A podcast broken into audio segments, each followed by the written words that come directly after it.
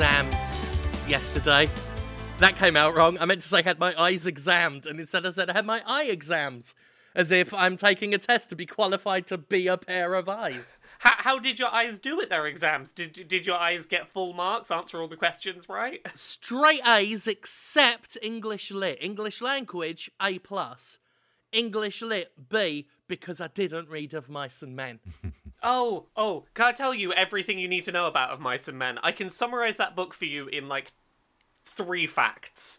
Uh, the three interesting things about that book, or uh, discussable worthy. There's a man who has a handful, a glove full of Vaseline, and he's a creepy sex pervert. Oh yeah, he keeps it soft for his wife. I, jokes aside, I have read Of Mice and Men, but doesn't he keep his hand soft for his wife? Mm, yeah, it's creepy and weird and, Yeah. and perverty. Um, the dog is a metaphor for the guy who gets shot at the end, and that's about it, really. Yeah. That's honestly all you need to know. They shoot the dog, and then at the end they shoot the guy, and it's like, ah, the dog was like the guy. It's a parallel. Yeah. As a kid, um, obviously, a kid before phones took over. Obviously, I watched a lot of Looney Tunes. I don't know if the the youth these days watch Looney Tunes cartoons, but that was my first exposure to Of Mice and Men. Although I didn't get it, and then when I um, studied Of Mice and Men in school, going through it, I then think, ah, that's why the big dumb cat called Sylvester George. Now I get those Oh. Looney Tunes cartoons. Uh, let's see. It's at least a short book. It is a short book. It's not the worst book I had to read in school. I remember it had a vague, coherent pot, a plot. I watched the film um, with John Malkovich in it as uh, Lennie. Yeah. That was all right. How, how do you do as Lennie? He did all right. He was better in being John Malkovich, but then he had a bit of experience with that role. I, yeah, a little bit. That's a really good film. I ain't seen it in years. I used to watch it all the time when I was younger. That's a heck of a film. I don't think I've ever read that book. We had to do we the books we we did the Great Gatsby in school. We had our classes split in half, so half of the students had, I think, The Great Gatsby, and half of us had Of Mice and Men. And we had to kill a mockingbird was the other one then. You had to kill a mockingbird. It was that biology class? Oh, I want to kill a bird this week. My God, we've got crows on our on our uh, our roof, and Jesus fucking Christ, they're so noisy. Oh my God. I've got the opposite experience. There's some quiet crows on the roof next door, and I can see them out my office window. I've just been like having a great time watching them chill out up there collecting sticks. You say that, I Laura. hate You, them. you got to watch them when they're quiet. That's when they're up to their schemes. No, I can tell you what they're up to. It's they're hiding um, twigs and branches and things in someone else's chimney. They're building a nest. Yeah, and it's actually quite adorable. Yeah, wait wait till they have the babies. All you're gonna hear all day is I've been here for over a year. I've not heard it yet. It's fine. I got a bird nest on the awning outside, right behind where I sit of a day to watch me television, watch me stories, and yeah, just they're not as bad as like crows and stuff. It's like yep, yep, yep, yep, but it's compounded by the fact that there is some like old lady uh, in this neighborhood who feeds all of the stray cats, Oh, yeah. all of them and it is you know we when spring hit and the cats started blossoming it it was a nightmare and i've got a dog of course that loves to chase cats so he's tried to pull my shoulder out of my uh, socket every time i go out there Just let him off the lead. Some free exercise. i i i'm not round here um, there are other dogs not on leashes round here, and all sorts of other things round here that, that I've got to keep him on a tight leash. Uh, when I was in the older place, it was you know it was an empty sort of uh, neighborhood, nothing going on, so it wasn't so bad. But here, I don't know how he did it, but he saw a cat the other day, and he he lunged at it so hard, his name tag flew off of his collar. His name tag and the leash are not attached, but somehow the name tag just rocketed up in the air. So now he doesn't know who he is. when you're like ra- when you're like round here talking about your neighborhood and, and all this. I'm I'm imagining your neighborhood as an Arctic Monkeys song.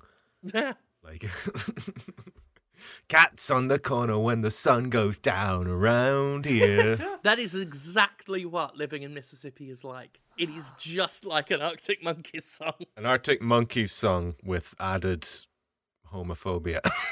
Uh, I'm glad you've reminded me of them. I forgot they existed. I remember quite enjoying the Arctic Monkeys. That first album was a banger. Yeah. There's a song or two of theirs I enjoyed. They, they had they had a very good sort of like rock energy but a pop sound to them that was quite nice. I very much enjoyed it. Now, granted, they were no The Thrills, Ooh. but they did their best. I couldn't stand the thrills.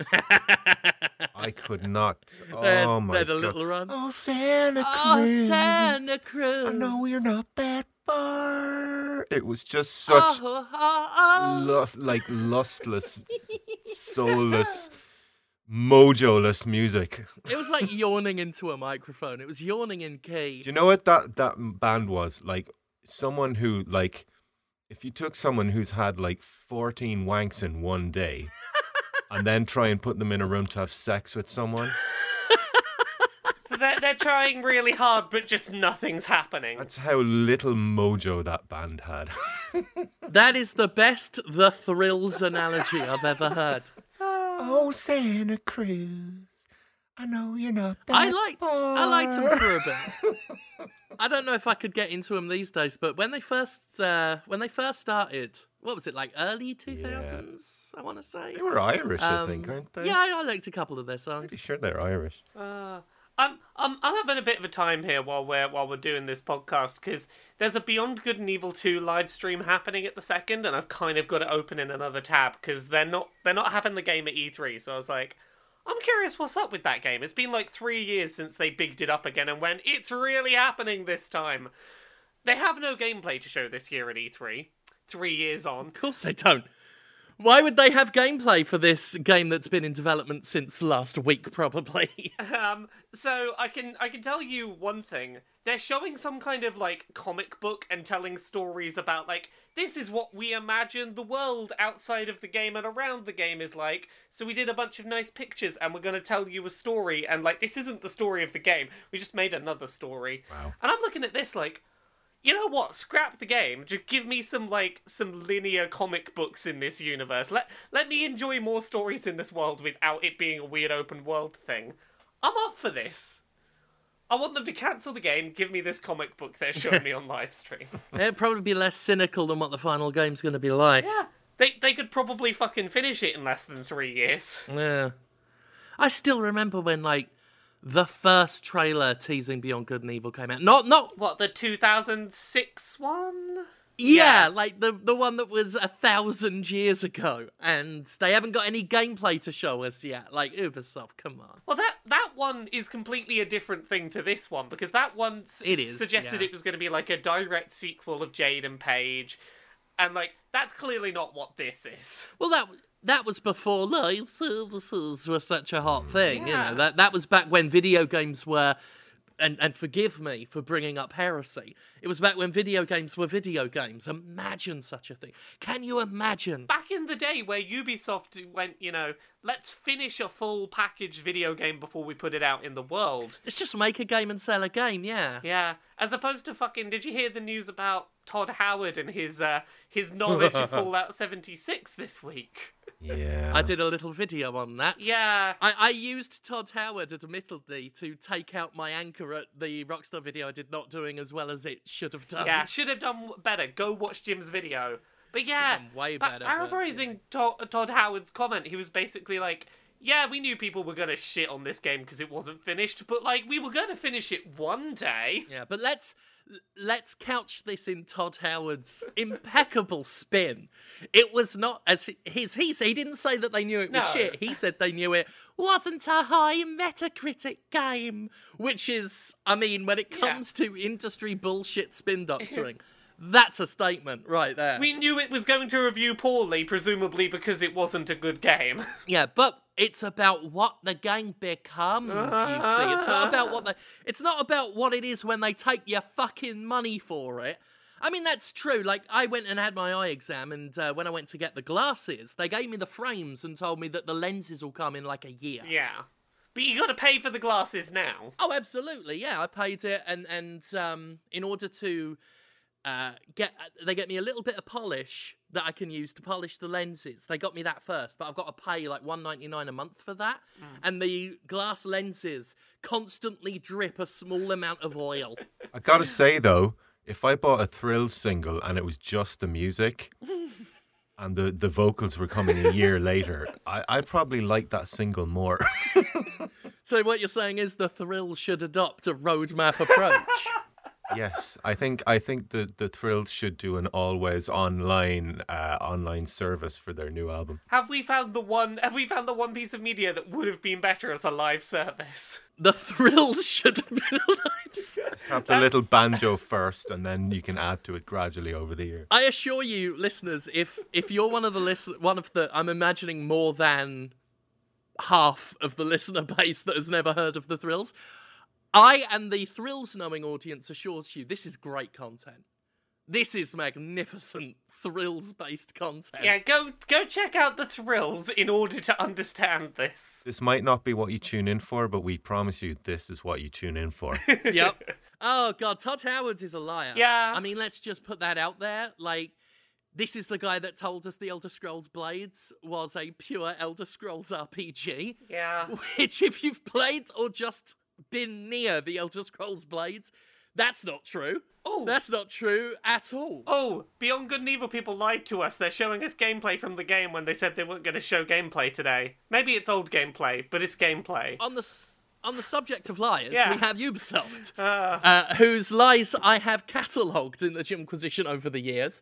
Um, yeah, yeah. So I'm not. I, basically, if Ubisoft or Todd Howard says something, very much like if Peter Molyneux says something, I'm automatically inclined to believe the exact opposite of whatever they said is true. very much in agreement with you. Not a high Metacritic game. It sits at 52 from the from the pro critics, for whom Bethesda is a critical darling. um, yeah, and I, I'll be honest, I, I'm surprised it's that high. Yeah. Kind of, yeah. because the, the the thing is when you look at actually um not to like stoke up the fires between YouTubers and traditional media, but it's it generally got much less favorable bleh, favorable reviews from uh, gaming media on YouTube and stuff.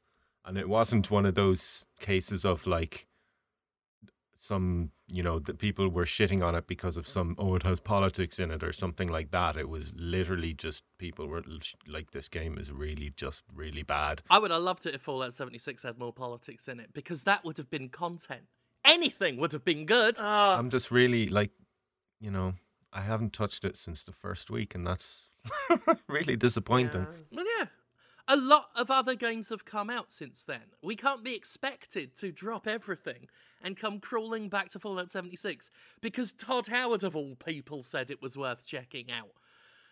Other games happen. This is where this live service bullshit bites them in the ass. You, you, we still live in a world where first impressions count for something. yeah. i'm getting my bethesda fix from kingdoms of amalur this year anyway it's like oblivion with better combat mm. You're better off. Yeah, better off with it.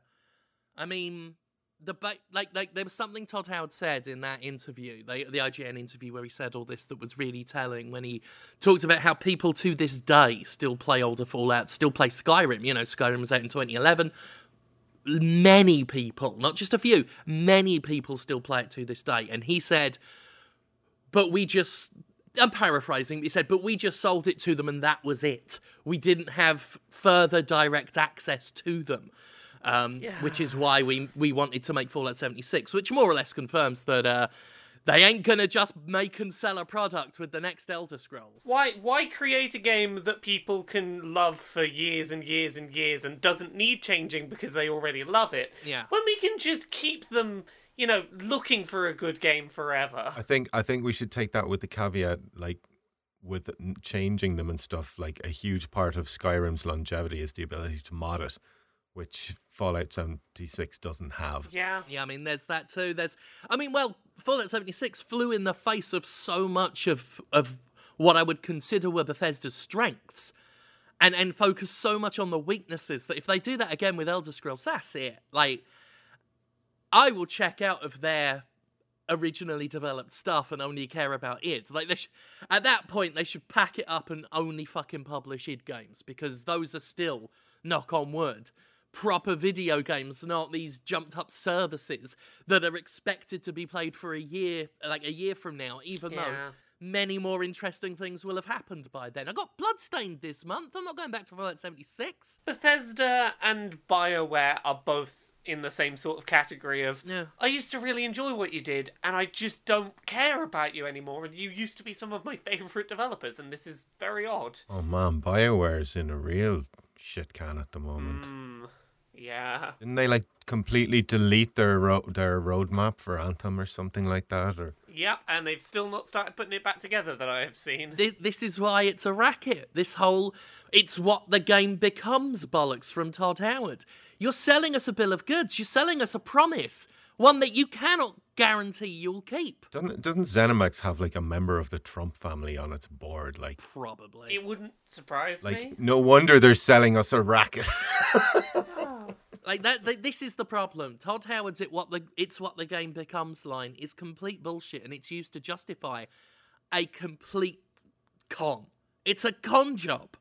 Unfinished early access games masquerading as finished products, then promising us a roadmap that there is no guarantee they will Yeah. keep. And if the game doesn't succeed, largely because the game at, at launch was shit, then it'll never become what they say it'll become because we might end up in an Anthem situation where they're either too busy fixing bugs to make the roadmap or the team starts Yeah. getting moved to other projects. Because what financial incentive does EA have to make good on the promises? At, at some point, what is the point in finishing your roadmap because no one no one cares enough to be engaged with that roadmap? Exactly. There's only a moral responsibility, and expecting EA to make good on a moral responsibility is expecting the sky to turn orange.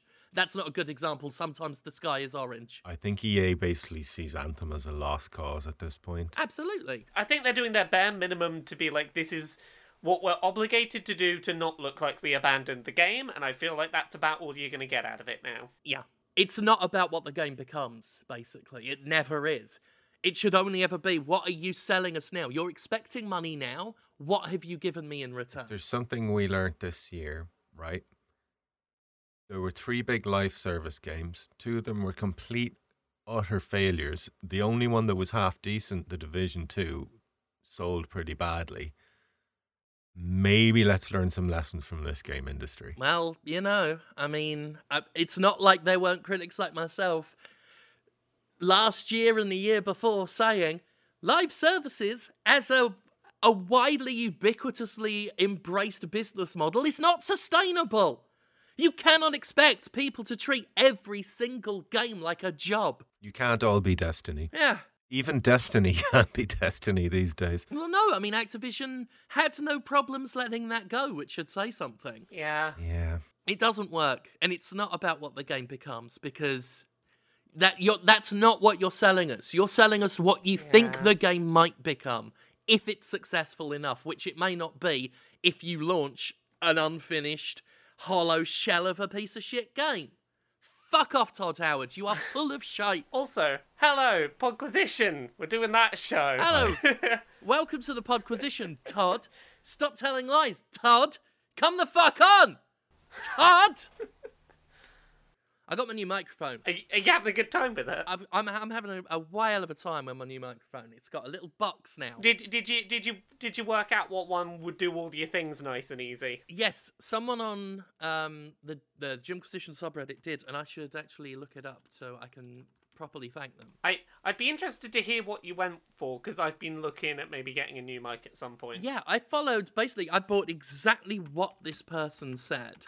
Um, podcast answer audio upgrade. Yeah, this was from uh, Maguslod, um, who just gave me their mic setup, and because I know nothing about audio, I just said, right, I will get exactly what they use.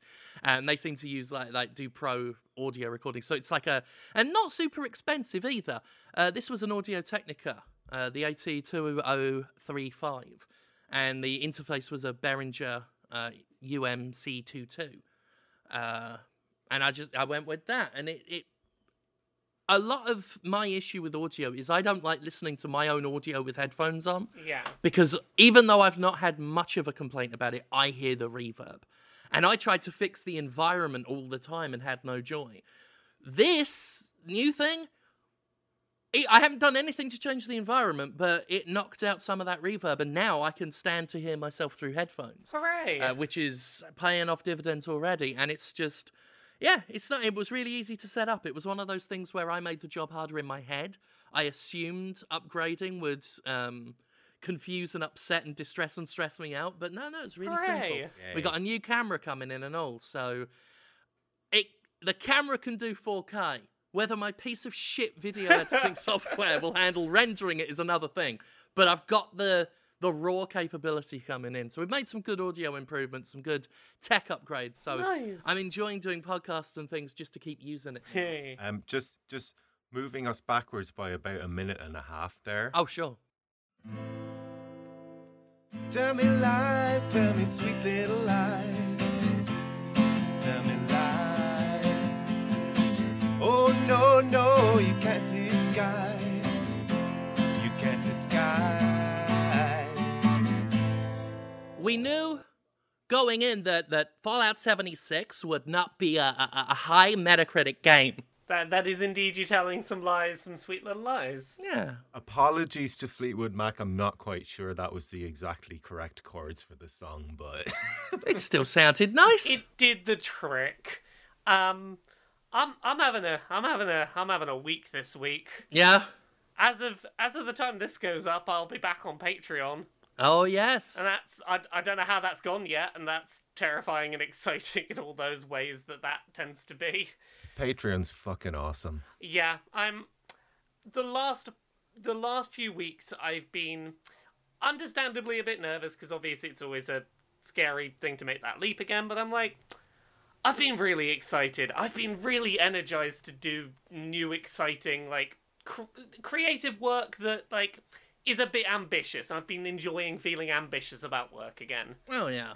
So it's been a been a been a busy old few weeks. I've got a bunch of shit going on right now work wise. It's always a bit nerve wracking, but it is exciting to to break out from the you know more traditional company led media and go striking out more on your own Yeah. and getting that direct that direct line with the audience where people are literally paying for what they want to see. Um, and yeah, and you can't put a price on that. Yeah. So yeah, good good stuff. I'm excited for you. It certainly has its challenges, but Oh sure, yeah, yeah. I wanted to get in before people, you know, get to the end. It's like, ah, they're doing all the shilling and everyone runs off. I want to go. I'll, I'll go do the shilling bit in the middle and make people have a listen. I'm back on Patreon. That is my my primary source of income again. So patreon.com forward slash Laura K Buzz. Nothing will be gated behind that. You just are helping to support me to continue doing the content. Everyone gets the content for free. Ah. You're doing the Jim Sterling method. Yeah. I have heard that. I've I've heard that literally gets called that at Patreon. It is it is the method I did the first time I was on Patreon for the first what three years I was there, and it worked out well for me. Um, I got a bunch of new shit going on. Um, the big one is I've got a new podcast starting soon called Tonal Whiplash, which is an interview podcast. We keep it to sort of twenty to thirty minute, nice concise interviews. We get we've got some really interesting guests on it, and it's basically alternating serious and silly questions, which you get a bit of a look at their work and a bit of their personality in that, which has been really fun. Um, I've interviewed a bunch of cool people for that. I think the first one going up might be the one I did with uh, the guy behind Celeste, which was a really fun interview. Um, Oh, cool. so, yep, that's a thing. Um, I've, I've got a bunch of projects on the go. Um, E3 week, I'm going to be doing. Um, I'm not going to be live streaming during the presentations, but I'm going to be doing post shows where we go through, relook at clips, do discussion of the of the conferences in post, so we're not trying to like dissect it live and then just say, oh, something else happened, gotta keep going. Um, so that's going to be happening a bunch. Just check my Twitter. There'll probably be a bunch of links to new shit I'm doing. So please make the, do a support if you can, because I made a big scary jump and I hope it works. Yeah, it's it's a scary time. Yeah. Um, I swear the audio gain on this thing is too high now. Um, yeah, it, it, it's always nerve wracking. It's it can be stressful. I remember the first weekend I set my Patreon up. I I was I became intimately acquainted with with what panic attacks are like because I'm more anxiety and general feeling than panic. But that Yeah. oh. Uh, that was one of my first encounters with it. I wasn't too bad the first time I did it, because the first time I did it, like, I had lost a job working in a supermarket and was like, I've got nothing to lose. Let's make the jump. Sure. This time I opted to make the jump and was like, I'm doing this by choice. And that's a very scary Yeah. prospect to go, "Ah, I've got the good safety net. But what if I just jumped? What if I just jumped? Why not? Uh, so hopefully that's going well. So I'm, I'm putting that out there while people are still listening. Also keep an eye on Laura K Buzz on Twitch. I'm doing a bunch more Twitch stuff. Uh, LauraKBuzz.com, that's where most of my written content will be going. Uh, Sci-Fi Fangirls, I'll be doing some stuff there. And if you go to LauraKBuzzStore.com, you can pre-order a copy of my audio book of my memoir, which is up there now, nice. which I made happen. So those are things. Anyway, I'm sorry I started shilling in the middle of the show. Are we finished? Okay. Yeah. Nice podcast. Uh, I also have an announcement to make. Um, eat ass every day. Nice. That's mine. Nice. Uh, Go out and do it. that why was that a ninja sex party tweet right there? Oh, Ninja Sex Party are a lot of fun. I like their songs. I do enjoy their songs. Their tweets are bloody fantastic as well. Yeah. Oh, goodness. Should we talk about some video games that we played? Because I think some of us played some this week. Oh, yeah. Why the hell are there so many red lines ending up in my audio file? This has not been happening with this. I've not even been doing my usual screaming. It's the curse of you talking about how seamless it was to set up your new audio. Yeah. yeah. It did all right on my, my video recordings, but now it's, it's playing. I tell you what, it's playing silly buggers with me. it's playing silly buggers with you. Oh my Yeah, god. I, I hope it's going through the right microphone. If it's not, this has gone horrible. That's a nightmare of mine. Like, I get a fucking hour in, and then I find out it went on the wrong thing. There's always ways to fix it. It'll be fine. Yeah. Um, We'll, we'll sort it. It should be okay. but yeah, things we've played this week. Uh, Jim, you've been playing Judgment, I have. Which is that thing from the Yakuza people. Yep, this is one of those I've got to remember to post this after a certain time of day things, because Yeah. I'm saying this the day uh, uh, day before embargo lifts, um, but I'll be able to talk about it when this podcast goes up. That's fine, because I, I, I was gonna say I need this to go up once the pa- after the Patreon's up. So like, we'll both remind each other. We'll we'll remember that this is gonna have times on it. Yeah. So yes, Judgment. Uh, it's a Yakuza game in all but name for the most part. It's set in Kamurocho. It's uh. Kamuro. I, I can normally say it, but it's set in the the city that Yakuza is almost always set in, barring a few excursionary uh, installments. It's um, got more of a detective feel because you are playing a detective. Um, so there's some Phoenix Wrighty elements, a little bit of hit someone with this evidence that you've got in your evidence bucket and stuff like that. I've seen a little bit of trailers of it. Is it something like you you are a judge, but you were arrested at some point in the past? You're a little bit of a renegade judge. Um, no, no, no, no, no. You're you're an ex. Yeah, you're an ex lawyer. Yeah, yeah. Um, he he quit lawyering and he's now doing private investigations, but he's doing work for his old law firm. ah, um, in sort of in the in the first opening parts of it. Maybe I assumed he was a, a, a renegade because he wore a leather jacket, and in my head it's like, oh, oh, he's not a suit, he's not a suit and tie lawyer. Um, he's certainly a renegade. Ain't no mistake in that. Um, so far, it's and I can only talk about this in preview context. So far, they're, they're, that's all they're allowing for right now. Um, I think everything I say here is would fall under that remit. Right now, I'm waiting for it to kick off. I've been playing quite a bit of it, but it feels like it's not hitting that same level of energy and and wildness that the Yakuza games usually hit.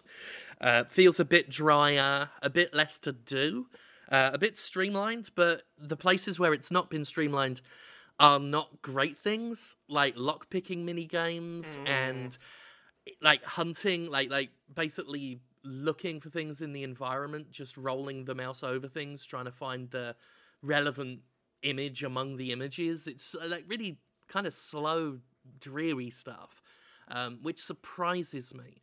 Um, when it's good, it's good. You know, it's it. It, the the combat is still really fun. That's still over the top.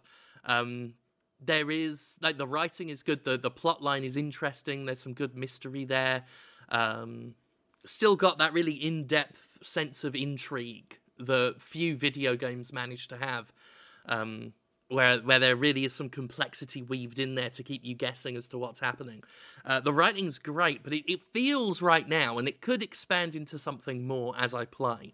Um, my first impression of of uh, I think it was Yakuza Zero. I wasn't too keen on it until I hit a certain moment where I'm like, right now, now it's strapped the rocket to its back, um, and I'm waiting for the rocket here. It it feels almost like they're they wanted to make a more serious game. They wanted to make something a bit more uh, straight faced, and right now that is to the game's detriment.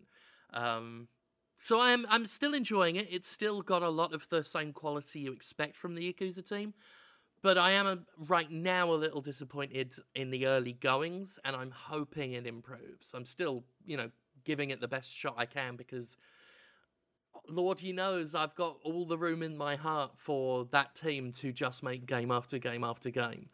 Um, so I'm, I'm, hoping it picks up. That's where, where I'm at right now. I'm like, it's it's got all the tools. It just needs for them to all slot together. Uh, we'll see. Yeah. But but lockpicking mini games ain't the way forward, folks. Can, can you tell us how far time wise you are in, and you're feeling that way?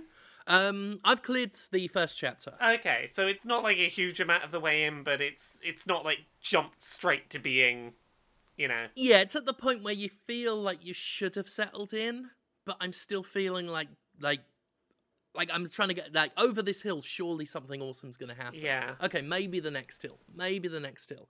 Um, Does does it so far feel as over the top as a Yakuza, or does it feel a bit more restrained by the fact that it's it's about a lawyer type? definitely more restrained. Um, it's not like the, the the the combat and everything isn't there, but even combat encounters feel less frequent than they used to, and there are things like limitations on food. If your health's full, you can't eat, um, and you can't over eat anything.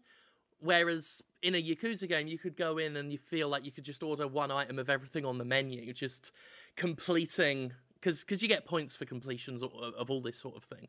And here it feels a bit more like they're restricting you from doing things. Um, thus far, I've not felt like exploring the city leads to any rewards uh, of any kind.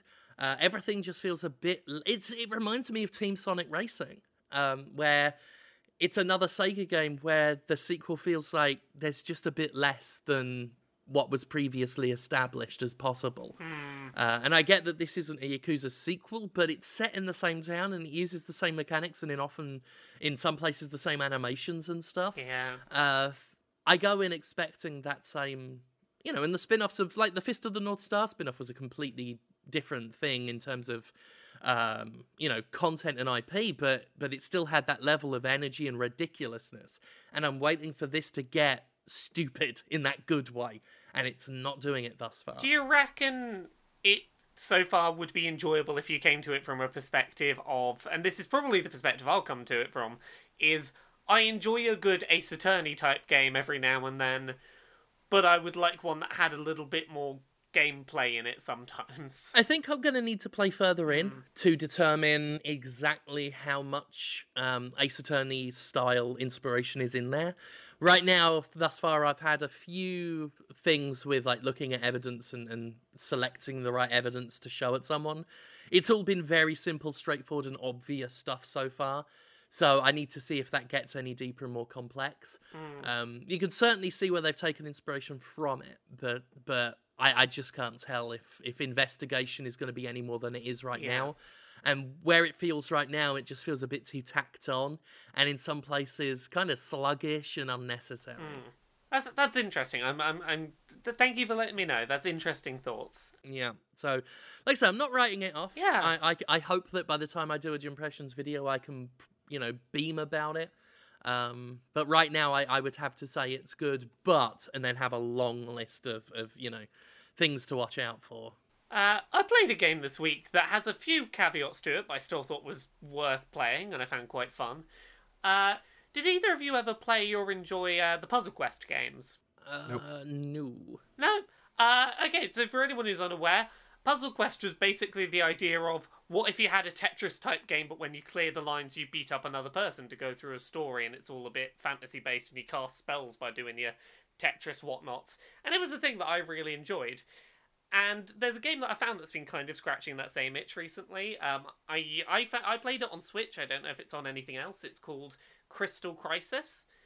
It is it is a game where you do a match the colors and tiles, drop the puzzle pieces into the board, kind of like your Puyo Puyo, uh, your Tetris, those kind of things. Uh, to to fight battles. Um, the story mode is uh, it's pretty bare bones, and it, it's an excuse for a bunch of indie game characters to shout at each other and do special attacks. But mechanically, it's kind of a fun puzzle game if you if you enjoy those kind of like Tetris style puzzle games.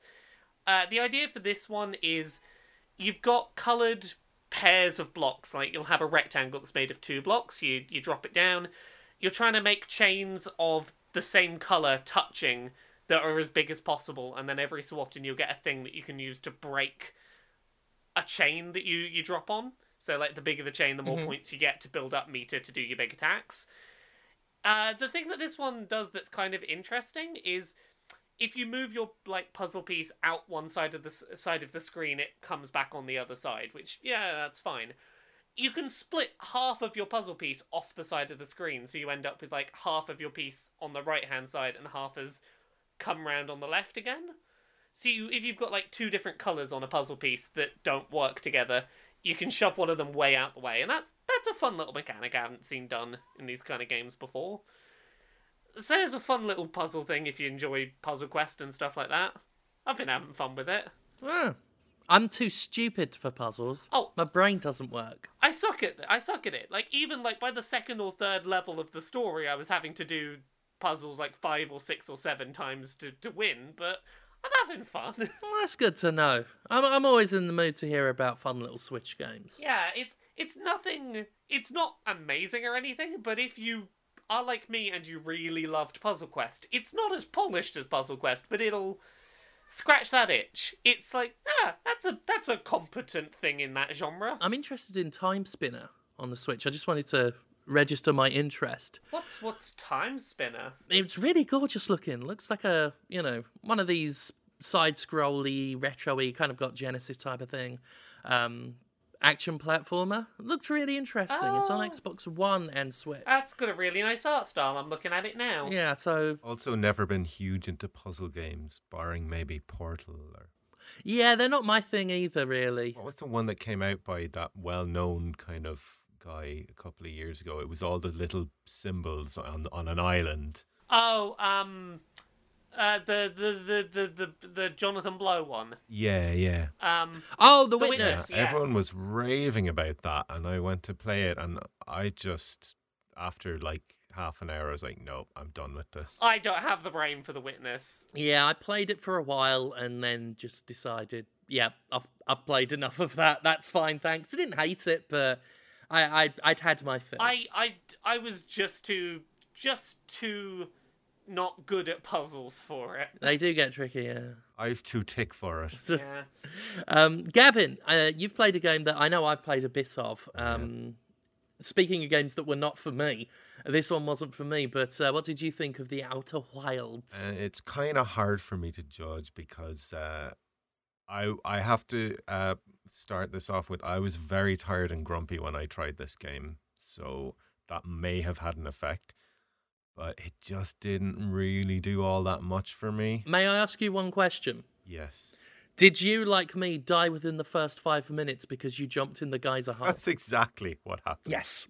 That seems to be a common. St- Yeah, I yeah, tweeted that like as I was playing it, and followed it up with, "What did they expect me to do?" And someone replied with, "They expected you to fall in the hole and die." I died three times in before leaving for space. Yeah, it set the wrong tone for me. Yeah. Um, it it didn't teach me about it, especially because later in the game, you're expected to go down holes like that.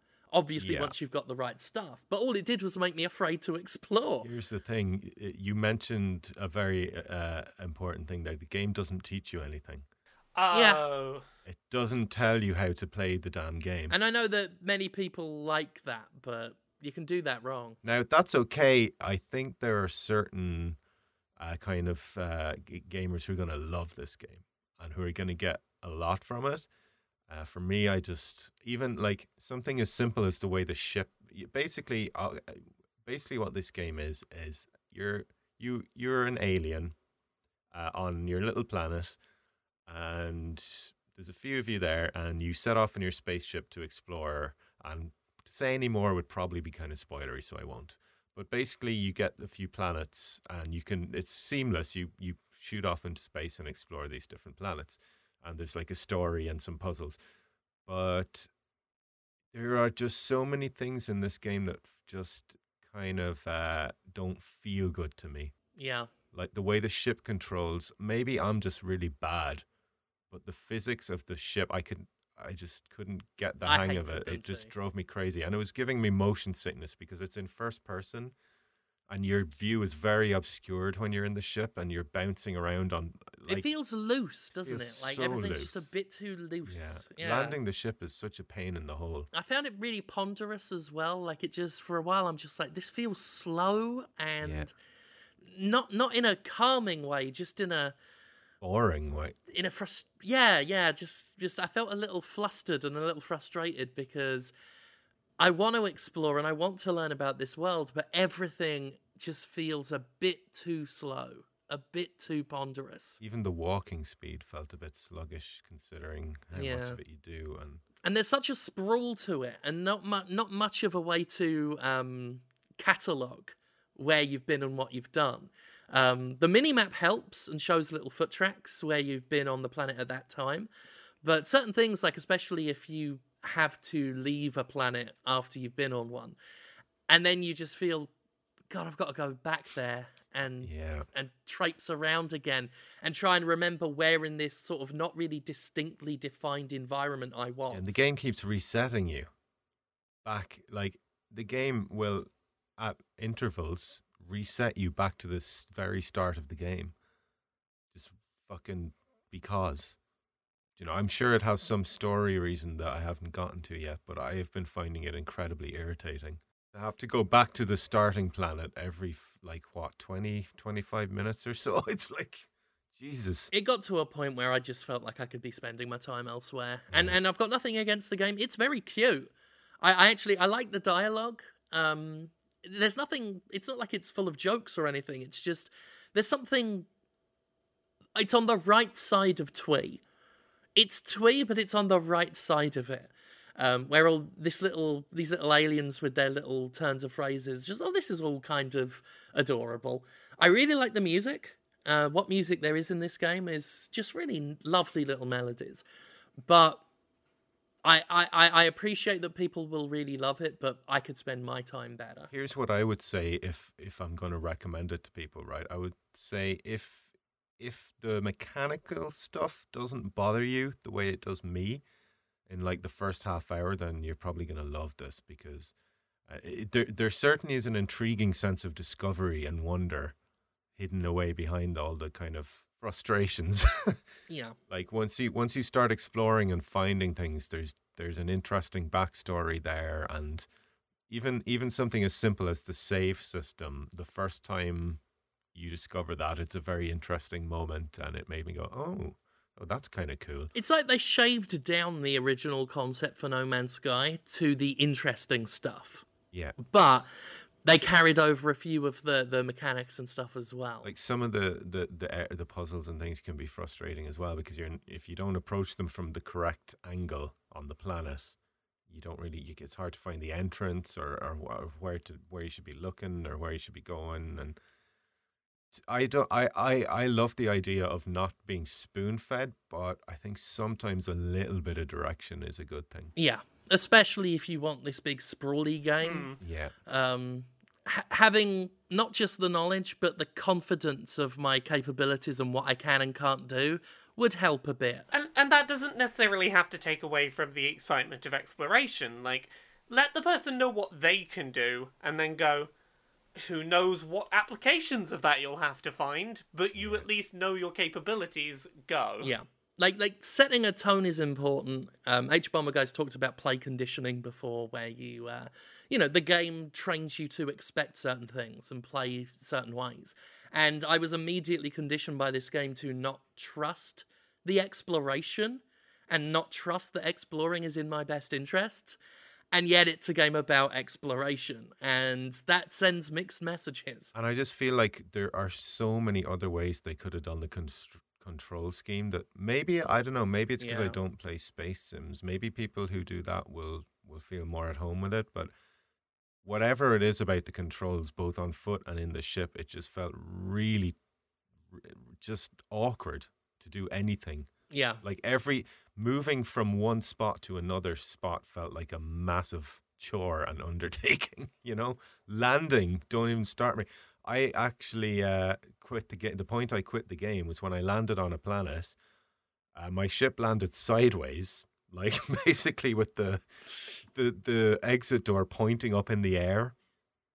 If you get me, the underside of the ship was Yeah. pointing up in the air, and I couldn't get back into my ship to leave the planet. So I was just, you That's know what, amazing. I'm I'm going back to uh, to Amalur right now. the first time I played it, I quit after a minute. Um, it was it was already later in the evening, and I just um, finished um, Void Bastards. Oh no, no, I was halfway through Void Bastards at that point. Ah. um, and I took a little break to um, try that out, and I got as far as the tutorial for the little model version of your spaceship where it says try Oh, landing yeah, that on yeah, one yeah. of the geysers.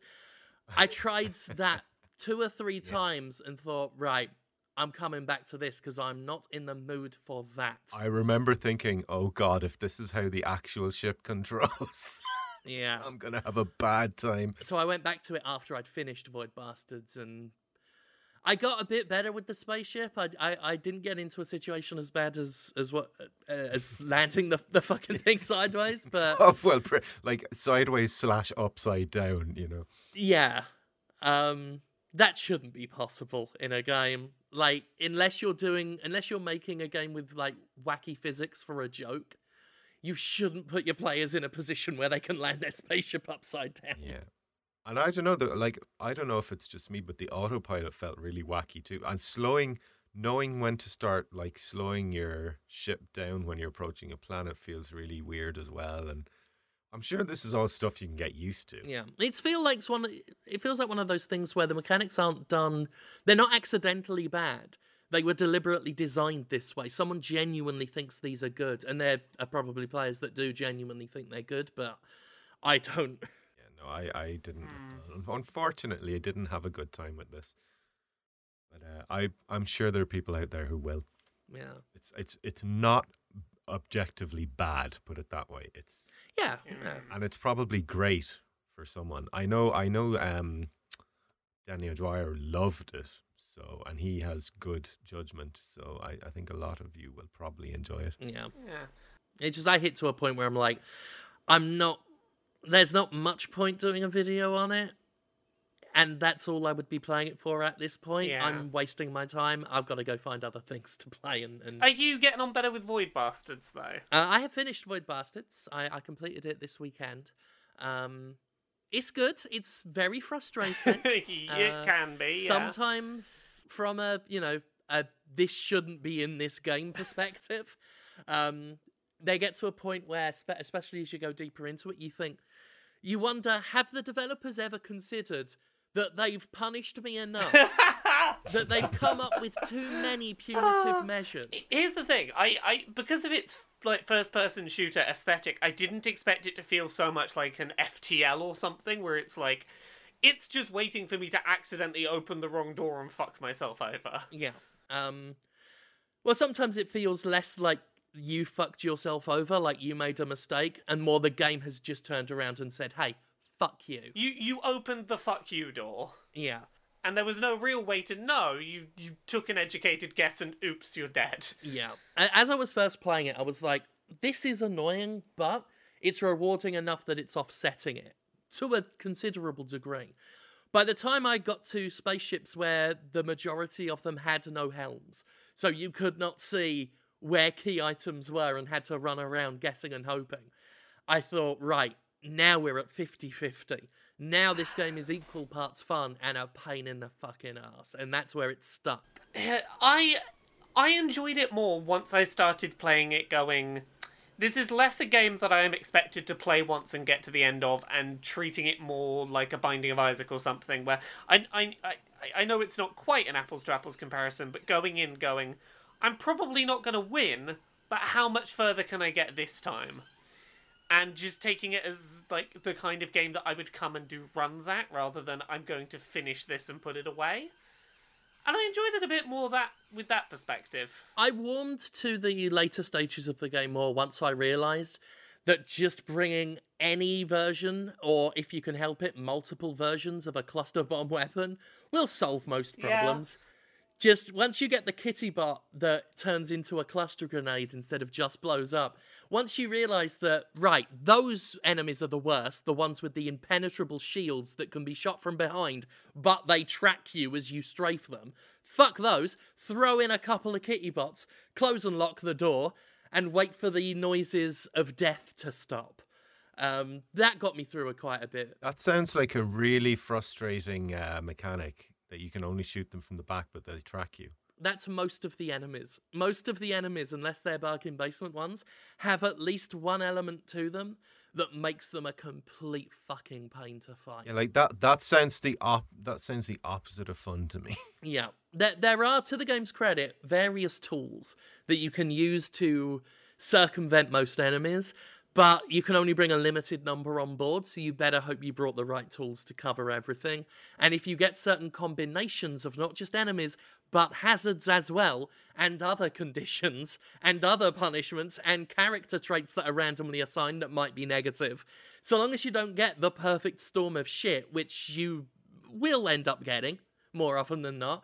Um, there are ways to deal with it. There's like one gun, for instance, that you point it at an enemy, whether they've got a shield or not, press the button, and boop, they've disappeared. And they're in the gun, and you can respawn them elsewhere. If you bring that along, then those enemies with the shields aren't a problem. But there might be another enemy on board that you needed a more important weapon to deal with.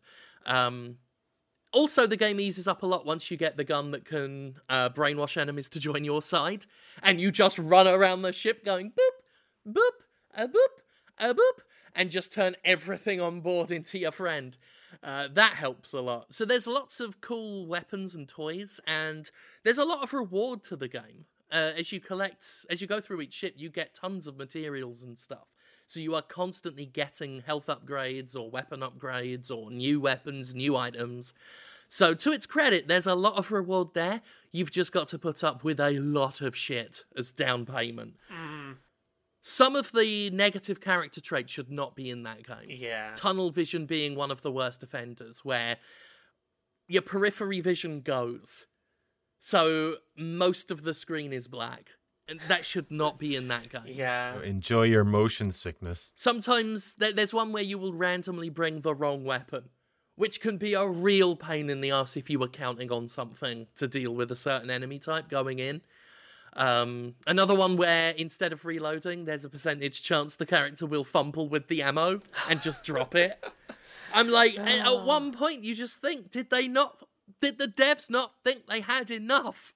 That they'd done enough? Yeah, but what if what if you had a worse time though, Jim? Yeah. Uh, Oh, uh, it gets to a point where the rewards start to be outpaced by the punishments. yeah. Um, but it, it looks very good when you're not playing on Xbox One with terrible screen tearing. If if you play on PC, that game has like a phenomenal art direction that is very consistently held up throughout. Like, Yeah. I can't fault how that game looks. It looks like the old that old uh, shooter 13. It looks like that had a baby with a, an old 90s Space Raiders crisp packet. yeah, I, I was looking at that uh, Space Raiders crisp packet you posted, and I saw on the side that they were advertising meanies on the back of it. I was like, so that's where meanies come from, from Space Raiders. Yeah. Um, the pirates, the space pirates that are in um, Void Bastards, remind me exactly of the main antagonist of the Space Raiders. there's there's there's shit in that game that's really nice that they do using the the sort of comic book aesthetic. Like um, if there's an enemy coming up to you from one side, as well as audio cues to one side of the screen, getting larger and larger as they get closer, will be just like uh, the words like tip tap tip tap tip tap tap tap as they're getting towards you. It's like it's nice use of the fact that like they they lean into the aesthetic in interesting ways Yeah. mechanically. It's a good way as well to tell what's gonna happen in a in a room you step into. Yeah. If the the door is closed, um, and before you head into the room, you can they they show those sound effects. Yeah. Um, and each enemy has its own distinct sound effects. So if you hear like uh, uh, what's a good one? Hover, hover, hover. Yeah. Then you know there are spook type enemies in that room. Or tap, tap, tap. I think is for the little Juves and the caretakers. Well, it not only is that a really nice tactical thing, but it's also it's just really good that like there is a non-audio based way of conveying that information to players. Oh, yeah, for yeah. anyone who's hard of hearing, that's a really cool thing that this game does. Yeah. So yeah, yeah, it's it's got a fun sense of humor, really good look to it, nice sound, nice uh nice vi- uh, British voiceovers all over the place. Uh, Scottish space It, it's got and, that uh, person from the Stanley Parable, I think, is in there. Yes, he's the the sort of the AI who who gives you your missions and stuff. Uh, I really like the themes. The the sort of amoral space corporation thing is it's been done a lot, but it's well done here. Good looking, great sense of humor, and nice accent. Hmm, sounds like me. Ah, it is Gav the game. Ah. it should have been called Void Gav. No, Gav bastards. and and when you try and play with it, you just get frustrated.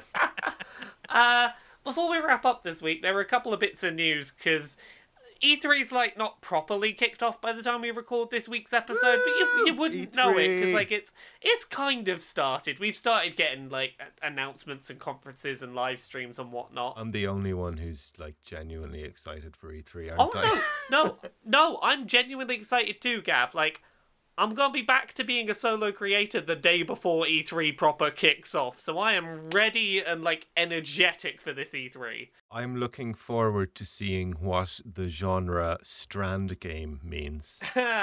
yes, it is not. uh, Death Stranding is not an action game or a stealth game. It is a strand game, whatever the fuck that means. Fuck off, Hideo. Uh, also, you know Guillermo del Toro's in that game. Yeah. He's not in that game. Oh, Is someone wearing a skin suit of Guillermo del Toro? of course, of course it is. It's it's not his voice or like his movements. They they have dressed someone up in a Guillermo del Toro skin suit. Okay, well that makes that part of the trailer an actual lie then. Yeah, the bit where it says starring Guillermo del Toro.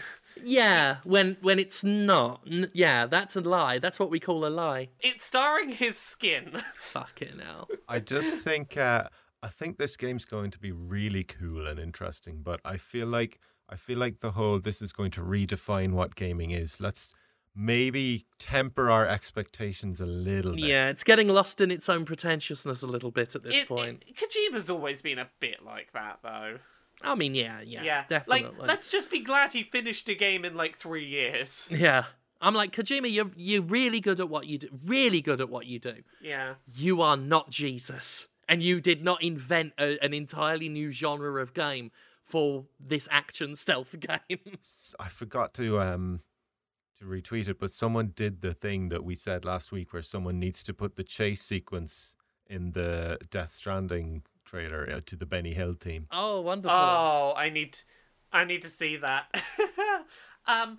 So yeah, the other bits we we know about for E3 now. Um. Initially, this got leaked on the Amazon UK website, and then Ubisoft confirmed it themselves.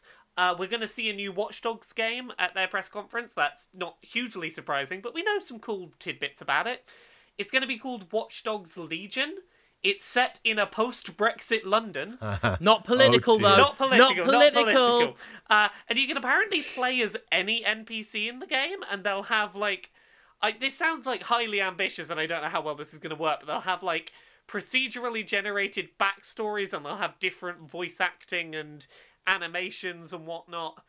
I don't know how that works I mean, they- mechanically, but that's apparently the big gimmick this time. I mean, it might not be as complex as that sounds, because in the other Watch Dogs, you could scan people and they were given names and like lists of, of potential felonies and things like police records. And a lot a lot of them when you scan them you did get little voice snippets and stuff. Here's the thing that I was thinking about this. I was like, that sounds like a cool mechanic. Wait a second. They could just give us a character creator. like, Because like I that that would be easier is let you make your own character rather than you might find one that looks like the one you want somewhere in the game world. Go find them. I guess we'll just have to see how it pans out. Like maybe having to hop from character to character is a thing Yeah. that you need to do. Like, You know what my one wish is from this game? Uh, just get rid of the lethal options Yeah. In in the combat because it was so uh, very out of touch with the tone of Watch Dogs 2 Yeah. when you were killing people. it was jarring. Yeah. yeah, Yeah. totally agreed. Um, but yeah, like I'm, I'm intrigued by the concept. Like, if if it is as you were suggesting, Jim, like maybe you've got to recruit a bunch of NPCs, and you can pick from the NPCs you've recruited as who you're gonna play as, and that will affect what missions they can go and do. That could be cool. I tell you what, it reminds me of though. I tell you what, it what where I'm thinking Yeah. they may have because I think Ubisoft published this as well. Um, I don't know if either of y'all played Driver San Francisco. Oh, uh, where you were a ghost for some reason. Yeah, that was- like it went yeah, wild. you had to You take- died and were a ghost, and you would jump from car to car to chase someone down the street. Ugh. So maybe you're in like an Agent Smith from the Matrix kind of thing, and if you hop into different people, you can track people better. you're hacking. You're hacking into people's Google Glass and taking over their brains to do shit or something. You're hacking into their te- your, their Teslas. Like even humans are all connected to the internet now, and so we can use that to get into their heads. I, I want to see what the fuck this is. That's that's a kind of interesting thing. Like I'm intrigued that it's not just another Watch Dogs. Yeah. I only call bullshit on one thing. Yeah. If this is post Brexit England, ain't no one can afford the kind of technology you'd need to do any of This this. is very fair. The place is going to be a wasteland. Um, we got some. The Modern Warfare got announced as we all knew it was going to. It has a story mode. Hooray! A single player story in a Call of Duty. I'm not gonna lie, I got a little uh, shudder of excitement when I saw Captain Price come into frame. I, I I was just excited to go. Oh, single player Call of Duty. I will play that. Yeah. I've from what I've heard, they're taking a different direction with this one as well, and it sounds quite interesting. It's Yeah. they're they're going to take a more kind of realistic. Well, now they say this, but we'll see. But it seems to be a lot darker and more disturbing and realistic kind of look at war, and I think that could be a really interesting if if it's handled right. I It could yeah. be really interesting. T- totally agreed. Um, we got a couple of bits of information about it. No season pass. That's that's good. It's got crossplay. That's good. Yeah, but you, yeah, but you know you know what that means though. What? Loot loot boxes out the ass. Uh, maybe. Uh, the the one caveat to that uh, no season pass crossplay good news is it does still have timed exclusive content on PlayStation, and I I'm always curious how that's going to work in a game with crossplay, where it's like, hey, join your PlayStation friends in a lobby, except you can't play all the maps they're playing. But you can join a lobby with them still, even though you don't have those maps. Yeah, I'll have to see how that works. Yeah, They're making the map. They're on a cynical level. The reason they're making the maps free, I think, is because the the player base has been dwindling, and but when you split people between people who have the DLC and don't, then your lobbies get very difficult to to match people. Yeah, that's exactly it. Is they were the one holdout that was still doing like uh, uh, gating maps behind DLC, and it yeah it just fragments your user base, which is not good for anyone. Um, and then the last one is we got some Pokemon news this week because that's happening, gearing up to E3. Pokemon Sleep. Nintendo wants to track you while you sleep. Oh yeah. That that happened. You you lie down at night and open your eyes in the middle of the night, Yeah. and Mr. Mime's just staring down at you, just going, "Close your eyes." Didn't we talk about this one last week? I think we did. I think I came up with the exact same horrible mental image. Oh, yeah, I've just real I've realized it was Tuesday, not Wednesday. Yeah, my apologies. We'll rewind that. We had the other Pokemon thing though. We found out about Sword and Shield at least. I've had like three hours sleep in the last twenty four, so fuck you, Pokemon. I've I've barely slept this week. It's been a long one, so I'm I'm not on the A game today. But um, yeah, It's there, all good. there was a there was a Sword and Shield direct today. Uh, it looks like sort of there might be overworld Pokemon kind of, and you can make your Pokemon turn fucking huge for three turns. Too big. Too fucking Too big. Too huge. I saw that bit and I was like, too big. it is too big. Uh, for anyone who is an actual Pokemon person, they combined. It, it seems like they combined Mega Evolution and Z moves for like three turns, and they become fucking huge Pokemon. I'm a bit overwhelmed, but I do like that wolf that's got a sword in its mouth. That's a pretty cool design. Yeah, I'm looking forward to it. I think it'll be it's a Pokemon game, you know. It'll be a giggle. Yeah, the the animations look nice, the character models look nice. I'm glad that there are some Pokemon visible on the overworld. Don't know what the deal with that is. Speaking of um, wolf with a sword in its mouth, here's a little thing that's fun to look up. Uh, videos people have made of of real dogs, but as Sif from Dark Souls. That sounds adorable. Can't, I can't remember the title of the video, but it's like it's all dogs who like are picking up sticks and knives and fake swords, and every time they do, someone's after editing in the Sif music and, and Dark Souls HUD, and it's very funny. I, I tweeted about my love of this new Pokemon that is a wolf with a sword in its mouth, and all I got was people tweeting me going, uh, Sif has appeared. Fucking fight him. A wild Sif. I mean, that was always This, gonna be. this is now truly the Dark Souls of Pokemon games. Shall we wrap up there? Yeah, why not? Yeah. I know. Laura, do you want to remind people uh, what they can do and what you are now doing? Yes. Laura K Buzz everywhere. I've got nice unified branding again. Laura K Buzz on Twitter, Twitch, YouTube, Patreon. That's what pays the bills. Go, please give me some money there if you can to support my work because I, I want to have not have to go back to a day job if I can help it. That would be nice, and I'm taking the leap. Um, things I've got happening at the moment. E3, I'm going to be doing post show live streams on Twitch after each of the press conferences, talking about everything we've seen, skimming back and watching over the conferences. I will be having episodes of Tonal Whiplash going up, which is a new interview podcast I've got where we alternate serious and silly questions. Dice Funk, it's a 5th edition Dungeons and Dragons podcast. I'm on seasons 3, 4, and 5 of that. There's Queer and Pleasant Strangers, which I do with my fiancee Jane, where we do silly skits and voices and have a bit of a giggle and uh, laurakbuzz.com. That is where the vast majority of my written work is going to be from now on. Go check those things out. What what do I have at the moment?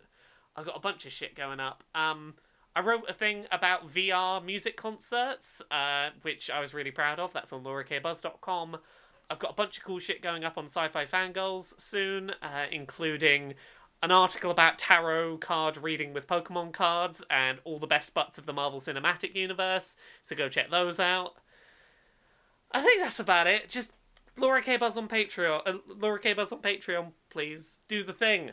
I've got awesome ideas in the works. Can't wait to tell you all about. uh, By the time this goes up, I will have done a bunch of tweets about cool things I'm working on. So check that out. Alrighty. And Gavin, musics. You do the music on the internet. You played a little bit for us. Thankfully, it wasn't the thrills. But uh, where can they listen to your your music? You can hear my music uh, all over the internet under Miracle of Sound. You can find my YouTube channel where uh, last week I put out my song inspired by Cersei and Jaime, and it has done really, really, really well. And it's just really nice to have had three, by my metrics, three big hits in a row now. So that's awesome. I don't know, maybe the algorithm just did something right for once this year. I don't know. Must must be nice. Uh, you can find me on Twitter at Miracle of Sound for updates. You can find me on Instagram. You can find me on Patreon if you want to help keep me in a job. And you can also buy my stuff on Bandcamp or find me iTunes, Spotify, all the good music stores if you want to stream or download. And maybe not iTunes anymore, actually. Did they close iTunes yet? I actually, you know, for someone whose livelihood depends on this, I probably should have checked this. iTunes still exists. Currently, it's only a rumor that they're closing it down to make it into separate apps. Yeah. So you can still go to iTunes. But yeah, go listen to my uh, Cersei Jaime song. It's uh, it's doing really well. There you go. Awesome. Uh, yeah. You know, yeah, on the internet I do things. You can look at them if you want. Um, next week I'll be joining Jenna Bain for the Snarkathon that they do every year. Um, so I'll be on the live streams for those for the major press conferences. Uh, I'll have details on the Twitter for, for sure. Sorry to interrupt you, Jim, but I will be tweeting a lot this weekend at E3. Oh, so if there oh, was, no if doubt. there was ever a good time to follow Laura and myself, it's going to be this week. This weekend. Yeah, this this week coming up, I'm going to be snarky tweeting live during the conferences, and then going to twi- uh, Twitter to condense my snark into into Twitch videos. I'll be like thirty percent snark, seventy percent woo excitement. yeah, it's it's it's going to be fun. I'm excited to I'm excited to get to take part in the live tweets this year as opposed to having to write shit up in real time. Okay, sorry, Tim. You may continue to. oh no, you're to, good. Um, to plug your I, all that's left is to, all that's left is to wrap up. Uh, to thank you all for listening and supporting as always. Uh, we will see you next week. Um, yeah, keep an eye out for all three of us next week with E3 going on. We'll all have all sorts of things. Next week's going to be a long one, isn't it? Yeah. The Monday after next, I will do my usual E3 winners and losers, Yeah. where I just point out things that were good and things that were the but were not good, that were rubbish, that were, that were the thrills. And we will see you next time. See you next week. That will be in the middle, yeah, sort of in the midst of E3. Bye. Bye. Bye.